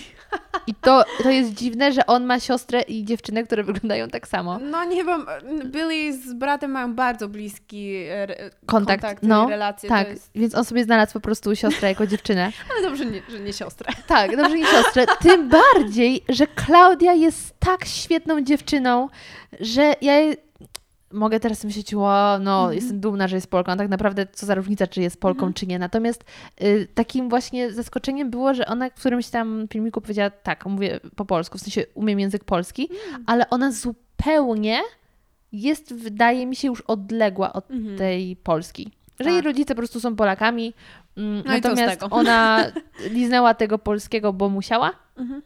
A, a jest już tak bardzo osadzona e, w Stanach. Amerykanka taka. Tak. I jest dużo takich ludzi, znam takich. Nawet w mojej rodzinie są takie osoby, które niektórzy nawet w ogóle nie mówią po polsku. Mhm. I po prostu im to nie przeszkadza. Wiedzą, że są Polakami jakoś tam częściowo przynajmniej. I dla mnie to jest bardzo przykre. I też oni mają przykre? na przykład... Tak. Bo, bo dla na... mnie to nie jest zaskakujące na przykład. E. Dla mnie jest przykre, bo wiadomo, że potem to nie będzie ja na przykład lubię moje dzieciństwo. Ja lubię, że miałam takie podwójne, bo widzę, ile mi to dało w życiu. A na przykład ich dzieci już nie będą miały tego. Mhm. Na przykład mam kuzynków, kuzynki, które mają e, partnerów Amerykanów. I ich dzieci nie, nie sądzę, że będą tak super pięknie mówić po polsku. Też się czasami za, zastanawiam, czy ja w ogóle powinnam uczyć dzieci polskiego, bo ja, wiesz, błędnie mówię i bym powtarzała te błędy. Naprawdę ale moi rodzice bardzo mnie dobrze tak, mówisz. No ja wiem, ale czasami robię błędy. Ale nie wielkie. się, no, no, czasami mi się tak zdarza i boję się, że moje dziecko się wtedy tak nauczy mówić. Żebym chciała, żeby poprawnie się nauczyło języka No wiesz, polskiego. gdybyś była w Polsce yy, i twoje dziecko urodziło się w Polsce, to ono i tak nauczy się poprawnego szkole. języka w szkole Mam albo wśród nadzieję. rówieśników.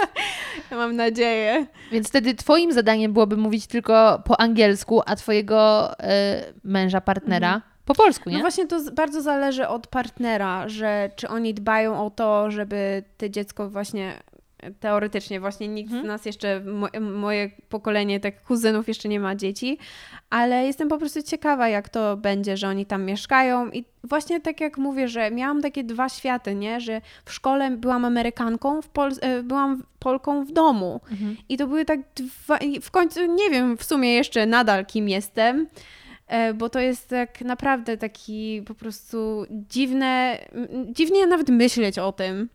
E, I niektórzy po prostu wolą być jedno niż drugie, albo ni- ani to, ani tamto, bo to jest trochę. Łatwiejsze. Łatw- jest łatwiejsze, bo się identyfikujesz jako to, a nie to, ale też to i może trochę tego. I w końcu nie wiesz, kim jesteś. Jeszcze odrobina y, bycia mugolem. No tak, bo w Stanach też jest, są ludzie, którzy robią te badania genetyczne i się okazuje, że 30% nie wiem, z Irlandii, tam jeszcze trochę z Anglii. No bo w Stanach trochę to każdy jest właściwie przyjezdny. nie? Mieszanka, tak. Mhm. Ale właśnie ja dlatego jestem dumna z tego, że jestem Polką w, prawie w 100%, bo zrobiłam takie badanie genetyczne i wydałam ponad 100 dolarów za i się dowiedziałam, że jestem Polką. Cze, a co ci jeszcze wyszło dodatkowo? Pewnie jakaś Żydowskie. Białoruś i Ukraina. Żydowskie, bo u. dużo Polaków, ale tak bardzo, bardzo mało procent. Tak, Okej. nie wiem, pół, naprawdę bardzo tu, tyci, tyci, ale to Mhm. każdy w tym regionie trochę ma żydowskie Ashkenazi Jew. Mhm. Ale się wy- wykryło, że moja siostra ma ciut więcej ode mnie. Mm. To jest, ale tak Sprawdźmy to. ciut, ciut. To jest bardzo ciekawe, ale, ale w 100% prawie Polka. No czyli możemy sobie przyjść piątkę, totalnie. Ale właśnie to jest dziwne, bo mówię, w sumie nie wiem co mówić. Czy jestem Amerykanką, bo się urodziłam w Stanach, czy jestem Polką, bo mam takie geny polskie. My, wiesz, no my teraz sobie wokół tego tematu krążymy, Mhm. więc przyglądamy się powiedzmy mu z różnych stron. Ale czy na co dzień to faktycznie robi taką różnicę, że myślisz nad tym, że czujesz, że tak nie do końca pasujesz ani tu, ani tu? Czy to jest takie, jak się zaczniesz nad tym zastanawiać, to faktycznie jest takie mm, dziwne, ale na co dzień raczej o tym nie myślisz? Staram się nie myśleć, bo potem mogę wpaść w jakąś depresję, ale powiem tak, myślę w języku angielskim i mi jest wygodniej mówić po angielsku nadal. Mhm. E, Jak się spotykam ze znajomymi, to lubię rozmawiać po angielsku, jeśli jest taka możliwość. Mam znajomych, którzy są anglojęzyczni i mam tak ochotę odprężyć się i odpocząć trochę ten mózg, bo nawet teraz jak mówię, to czuję, że się trochę męczę. Nawet e, po prostu sposób mówienia i usta i mózg, wszystko pracuje nad tym, bo to nie jest takim moim naturalnym językiem, ale na szczęście znam ten język, więc nie totalnie się czuję jak taka Emily in Paris, że nie znam języka w ogóle. Ten serial jest świetny. Ale się czuję czasami jak Emily. Czasami mam takie sytuacje, że nie wiem, kelner, nie wiem, się do mnie nie uśmiecha i mówię, że no co ty, przecież łaskę mi robisz. Albo, że no mieszkam na pracy i mają problem ludzie, żeby posprzątać popsuł i, i taką Mhm. mam sytuację. Albo e, z językiem czasami tam coś źle zrozumiem, albo coś źle powiem. To też jest taki faux pas. Um, to czasami się czuję taki obcokrajowiec, bo nie do końca wszystko wiem i też jak próbuję coś załatwić, to, to jest dla mnie najgorsze, taka trauma. Lubię, że są teraz aplikacje i mogę się zapisać do lekarza przez aplikację i przez internet, nie tak dzwonić, Mhm. bo to najgorszy stres dla mnie, żeby zadzwonić i coś załatwić. Kiedyś musiałam zadzwonić do banku, żeby odblokować kartę moją i były takie pytania, żeby tak um, weryfikacje, nie? Ja pytania nie zrozumiałam, więc źle odpowiedziałam i nie mogli mi pomóc, się rozłączyli. ja po prostu pytania nie zrozumiałam. I też na przykład, a byłam w, e, u lekarza i pani mi coś mówiła, że coś u mnie znalazła w USG i ja nie zrozumiałam co i, nie, i się wstydziłam powiedzieć, że nie rozumiem i się tak trochę irytowała, bo powiedziałam, że nie rozumiem o co chodzi i ona mi ciągle powtarzała, mówiła to samo i ja nadal to samo nie zrozumiałam i w końcu się tylko zapytałam, czy mam się, wiesz, martwić? Nie, nie, to ma prawo tam być. No dobra, to nadal nie wiem, co tam znalazła. czy umieram? Chyba nie, nie powinnam się przejmować. Więc takie są momenty w moim życiu, które mi przypominają i są frustrujące. Które. E, Ty nawet pięknie słowo frustrujące wymawiasz. Które przypominają mi, o, poczekaj, nie jestem e, stąd, że coś muszę, wiesz, przemyśleć, się nie bać, nie wstydzić, powiedzieć, że jestem Amerykanką, proszę mi inaczej wytłumaczyć. Ale jak jesteś w Stanach, to czy wtedy czujesz, że nie jesteś stamtąd? Wtedy się czujesz, że muszę wyjechać. jak jestem w Stanach, to już chcę ale, ale teraz, ale teraz, mhm. ale przedtem czułaś, że jednak nie jesteś ich? Może mniej, może mniej. To, to, co mnie zmieniło, to więcej czasu spędzałam w Warszawie i w Europie i się zastanawiałam, że, że to nie jest dla mnie życie. Że życie, jak byłam młodsza, to nie wiedziałam nic innego. Nie wiedziałam nic za bardzo poza. No, podróżowałam trochę z rodzicami, ale to byłam w Ostrołęce, nie widziałam takiego wielkiego miasta jak Warszawa. Ale to też inaczej przyjechać na wycieczkę, inaczej pomieszkać. Nie? Tak, dokładnie. Więc co zmieniło moje zdanie, to byłam tutaj na miesiąc e, w trakcie studiów na wakacje, tam była przerwa letnia. Przyjechałam tutaj do Warszawy na miesiąc na program w Kolegium Civitas, bo oferowali taki na miesiąc dla studentów z Ameryki, żeby się uczyć o historii e, centralnej Europy. I tutaj mieszkałam właśnie na Mokotów, na Stare Mokotów, pamiętam asfaltowa ulica, w takim małym studiu z dwoma dziewczynami. I to po prostu zmieniło moje życie, bo po pierwsze nie miałam samochodu, musiałam wszędzie zasuwać metrem, autobusem, tramwajem, mogłam się upić i jechać w tramwaj nic się nie, niczym przejmować. To było cudowne. E, mogłam po prostu podróżować trochę po Polsce, mogłam robić co chcę, bo to było moje takie, się trochę wyrwałam z domu, bo żeby oszczędzić, mieszkałam z rodzicami na studia, mhm. więc to była moja pierwsza szansa, żeby żyć takim studenckim życiem, jeszcze w dodatku w Warszawie, to, to zmieniło moje spojrzenie na zawsze. I zawsze, i potem tylko chciałam skończyć ostatni rok i wrócić do Warszawy jak najszybciej. No i przyjechałaś. Przyjechałam. I co było dalej? Przyjechałaś najpierw z biletem powrotnym. Tak, tak, bo rodzice chyba nie wierzyli, nikt w sumie nie wierzył, żebym tu została. E, jakiś miałam że jakiś szalony pomysł, że popracuję na trzy miesiące, już miałam taką niby pracę ustaloną na wakacje, miałam chłopaka w Stanach, ale powiedziałam, że... Totalnie jak Emily in Paris. No, jeszcze, no właśnie jak to oglądałam, to pierwszy odcinek mówiłam, błąd, błąd, że jeszcze jesteś z nim. I potem tak, dobra, dobra, już, już spokój, już dobrze zrobiła. E, naprawdę kochałam tego chłopaka, byliśmy ze sobą ponad 6 lat, mhm. ale postanowiłam, że to był mój pierwszy i wyłączny chłopak, nie miałam innych wcześniej i pomyślałam, że chcę po prostu zacząć od nowa, zobaczyć jak to jest, po prostu być wolna, pierwszy raz w życiu, bo bez rodziców, bez chłopaka, robić po prostu co chcę i znaleźć siebie, tak? To jest taki kliszej, znaleźć siebie, ale tak chciałam zrobić. I trzy miesiące po prostu zleciały, były takie piękne dla mnie, bo naprawdę dużo podróżowałam, miałam super pracę właśnie w Rzeczpospolitej, pracowałam w biurze i po prostu I was living the life. I jak już był czas sierpień przyszedł i musiałam zdecydować, co robić dalej, to po prostu powiedziałam: Nie, ja nie mogę wracać, nie mogę. Nie, nie, nie, nie wiem, co będzie, bo to było duże ryzyko, ale mi tu jest dobrze i chcę zobaczyć, co będzie, bo w sumie nic mnie tam, na, na mnie nie czekało nic. Ani, ani praca, ani bym musiała zacząć od nowa, szukać mieszkania albo pewnie z rodzicami mieszkać. I nie chciałam tego. Nie chciałam. Chciałam zobaczyć, dobra, wynajmy pokój na rok i zobaczymy co. I potem rok, potem dwa, potem trzy, teraz cztery. I jakoś, a też poszłam na studia, to też mnie trzymało, bo dwa lata byłam na studiach tutaj. No i też znalazłaś sobie chłopaka. Znalazłam sobie chłopaka, więc na razie wszystko się dobrze układa i nadal, gdybym teraz rzuciła wszystko i wróciła do Stanów, to znowu bym mieszkała z rodzicami i nie wiem, gdzie szukała pracy, ale pewnie bym nie chciała zostać w Connecticut, tylko gdzieś indziej, ale nie wiem totalnie gdzie. I za co? I za co, więc y, na razie póki co mi jest tutaj dobrze. I co ciekawe, to jest nawet gdy pandemia się zaczęła, to nigdy nie miałam myśli, żeby wracać do Stanów, żeby uciekać, bo tu w Europie się, wiesz, źle robiło ale no i dobrze, że tak nie zrobiłam. W Stanach jest naprawdę ogromny problem z tym. To nigdy nie pomyślałam, że, żeby wracać. Mimo, że w Stanach powiedzenie uh, an apple a day keep doctor away.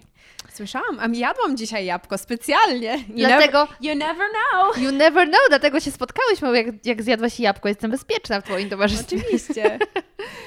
Słuchaj, no ale powiedz mi, O, jest tryb podłogowy. Powiedz mi, jak, y, jakbyś jednak. Bo ja w ogóle jestem prze, jestem zafascynowana Twoim entuzjazmem i bardzo mi się podoba.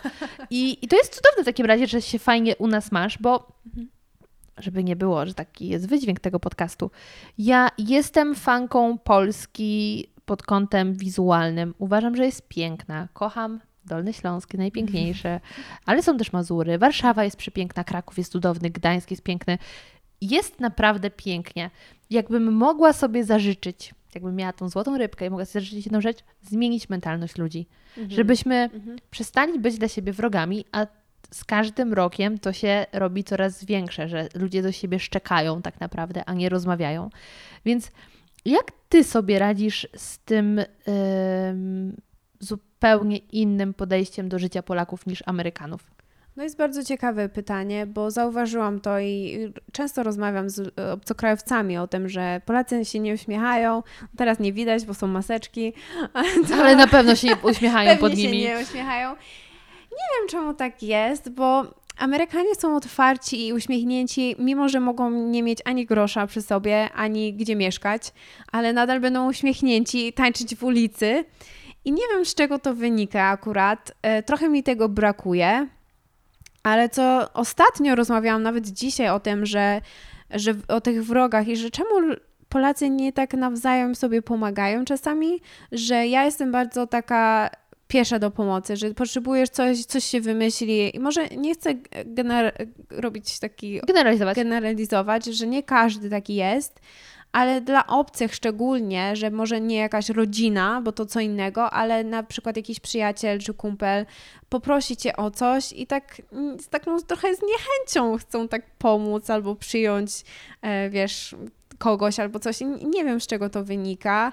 Um, no, ja staram się być pozytywną też osobą i nie narzekać bo zawsze wiem, że może być gorzej i myślę, że w Polsce jest naprawdę dużo dobrych rzeczy. Na przykład wiem, że e, na przykład na edukację się narzeka, na, na um, służbę zdrowia się narzeka, ale ja patrzę na to wszystko z innego punktu widzenia, bo wiem, że na przykład jak nie masz pieniędzy, to tych rzeczy nie masz, więc lepiej mieć przynajmniej cokolwiek bo w Stanach jest kompletnie inna realność, e, jeśli chodzi o edukację i służbę zdrowia.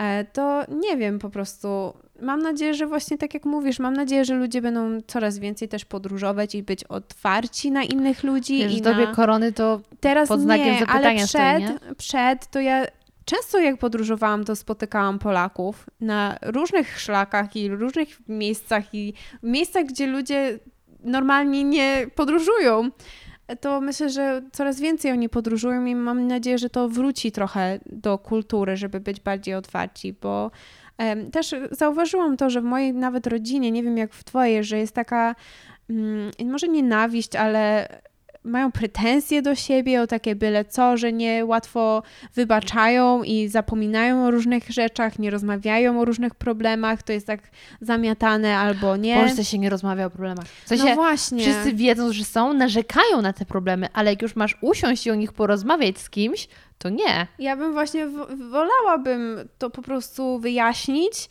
przegadać, przekrzyczeć, ale potem żyć w zgodzie a nie 20 lat się nie odzywać do kogoś, bo coś cię obraził tam w sklepie czy coś. Mhm. E, nie, nie rozumiem tego. No, wiem, że w Stanach też ludzie są bardziej otwarci właśnie na te emocje i przegadać, jak się czujesz, e, dlaczego e, i po prostu tak psychicznie dbają o to, żeby mieć lepsze relacje, ale też się mówi, że Amerykanie mają taki fałszywy uśmiech. Powierzchowny.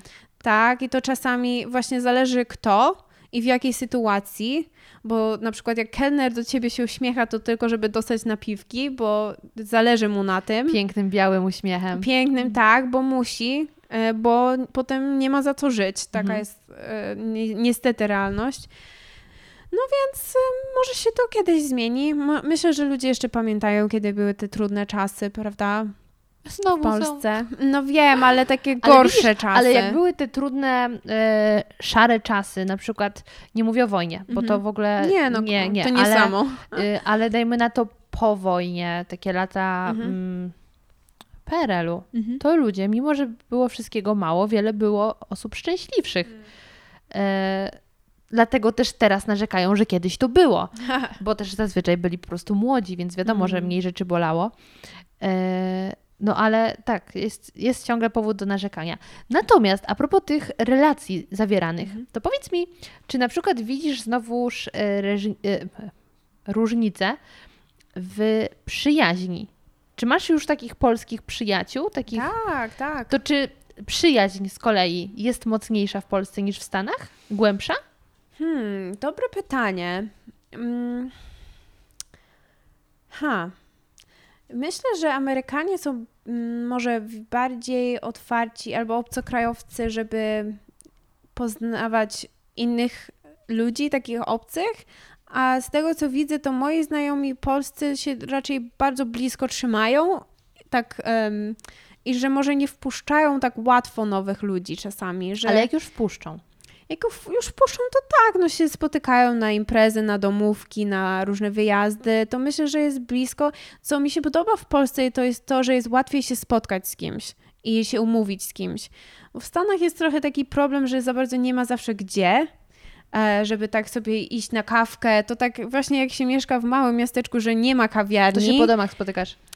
Tak, ale nie zawsze. Mhm. Nie zawsze. Ja na przykład rzadko za, zapraszałam swoich znajomych do domu na przykład. Nie było szalonych piżama party, takich jak... Zdarzały się, No. ale wiesz, tak teraz to częściej się spotykam z ludźmi i moja mama nawet mówiła, że to jej bardzo się podoba, że w Polsce jak przyjeżdża, to z tą koleżanką we wtorek na kawę, z tą na, do, na kolację gdzieś, potem tam gdzieś i to jest tak, że można się tak, no może tak samo jak w mieście się mieszka, to co innego, ale no w Stanach nie miałam tak, że się tak często. W Stanach jest tak, że jak chcesz się z kimś spotkać, to musisz tak miesiąc naprzód się umówić.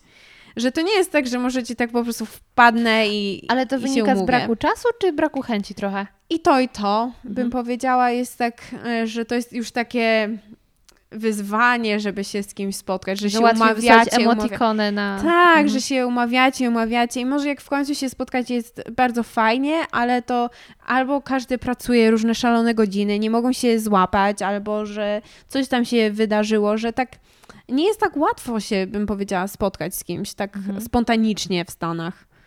Bo powiem Ci, że jak ja jako dziecko no, wychowałam się na amerykańskich filmach i amerykańskich serialach Mhm. i bajkach, e, no i tam zawsze była taka przyjaźń babska, że są zazwyczaj... Girlfriends. Tak, girlfriends i one są nierozłączne, Mhm. już pomijając, że w high school zawsze musiała być e, laska, która ma takie dwie koło siebie, ta zła.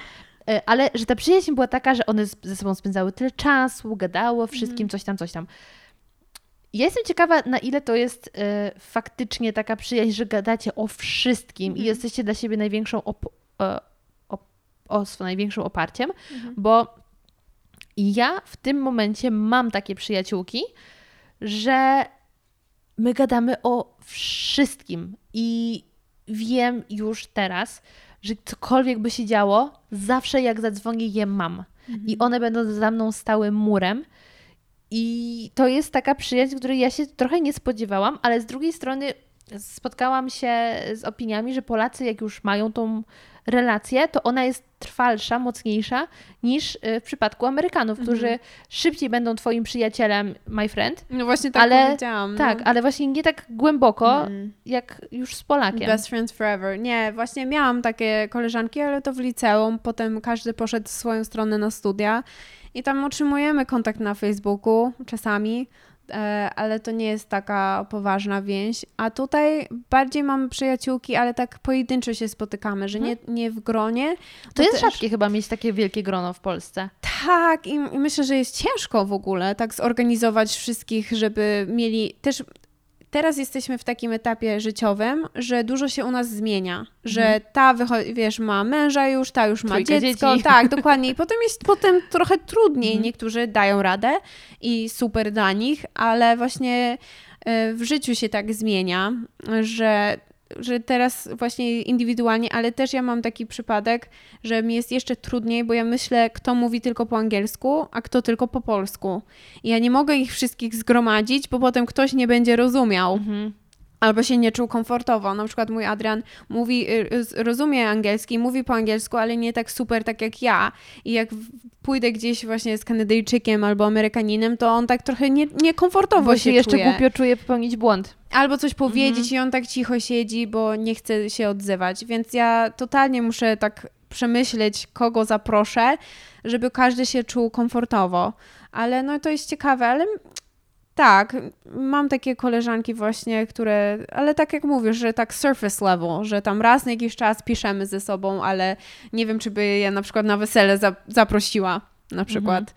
O, aż tak. Nie, no, no, no tak, że, że nie tak blisko, Mhm. blisko, że Y, jak Zareagowałam, siostry. zareagowałam aż tak, bo wydaje mi się, że często na wesele zaprasza się takich też znajomych trochę y, dalszych, ale to chyba zależy, ile po prostu chcesz osób zamówi, y, zamówić. Zaprosić. Zaprosić. No teraz No. myślę, co dla mnie jest ciekawe, nie planuję ślubu w ogóle, nie jestem zaręczona w ogóle, nie, nie w planach, ale mikro wesele.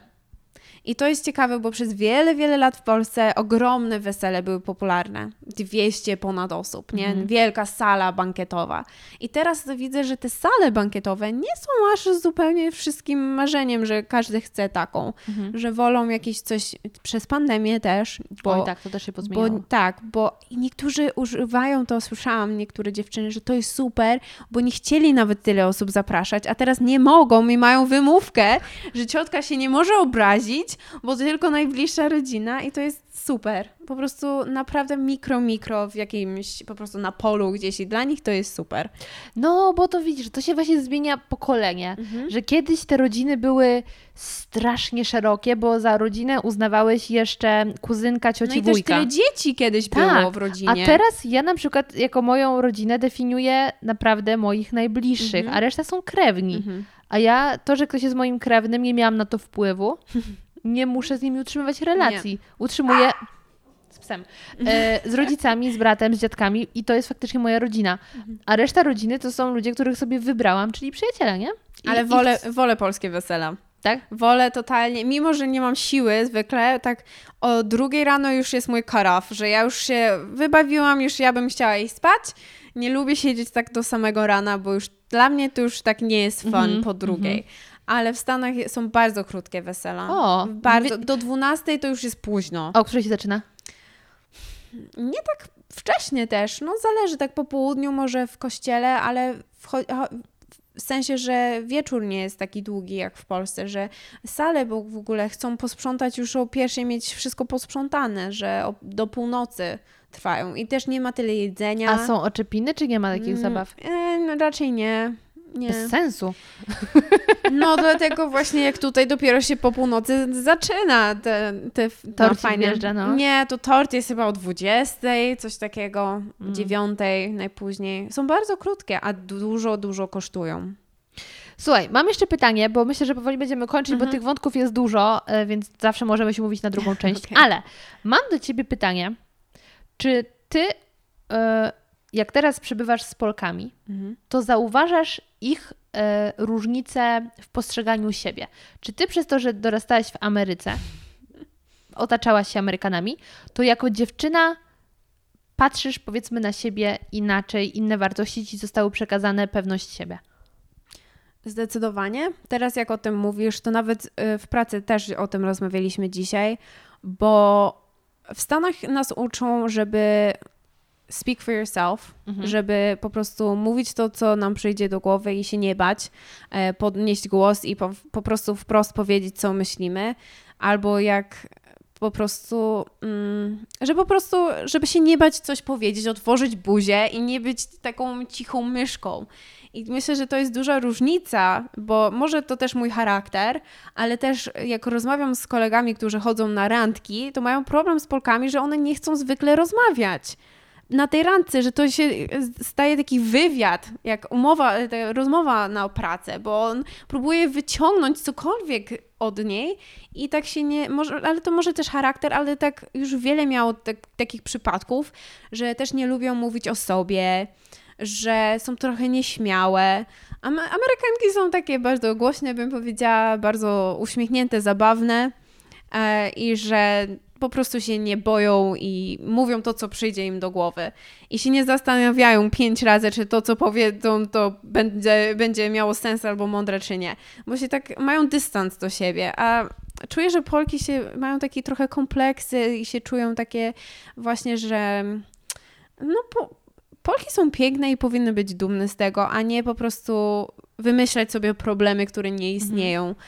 Ale to właśnie łatwo się mówi i każdy może być krytyczny własnego siebie, ale tak, widzę nawet y, znajome, wszystkie rozmawiają, jakie po prostu kosmetyki używają, żeby piękniej, młodziej i lepiej wyglądać, ale to też chyba wszędzie jest na świecie. Kobiety ogólnie mają takie kompleksy, że chcą być piękne, ale też jeśli chodzi na przykład o rodzinę i jakie plany życiowe, to myślę, że kobiety są bardziej takie może, tak jak mówisz, że uczone bardziej, że, że bycie matką i, i kariera jest mniej ważniejsza, bym powiedziała trochę, ale podziwiam to, że kobiety tu nadal pracują i mają możliwość lepszą, bym powiedziała, niż w Stanach, żeby zrobić tą karierę, bo jest ten urlop macierzyński mhm. i nie musisz po prostu zrezygnować z tego, tylko masz szansę wrócić jak chcesz, ale nie musisz.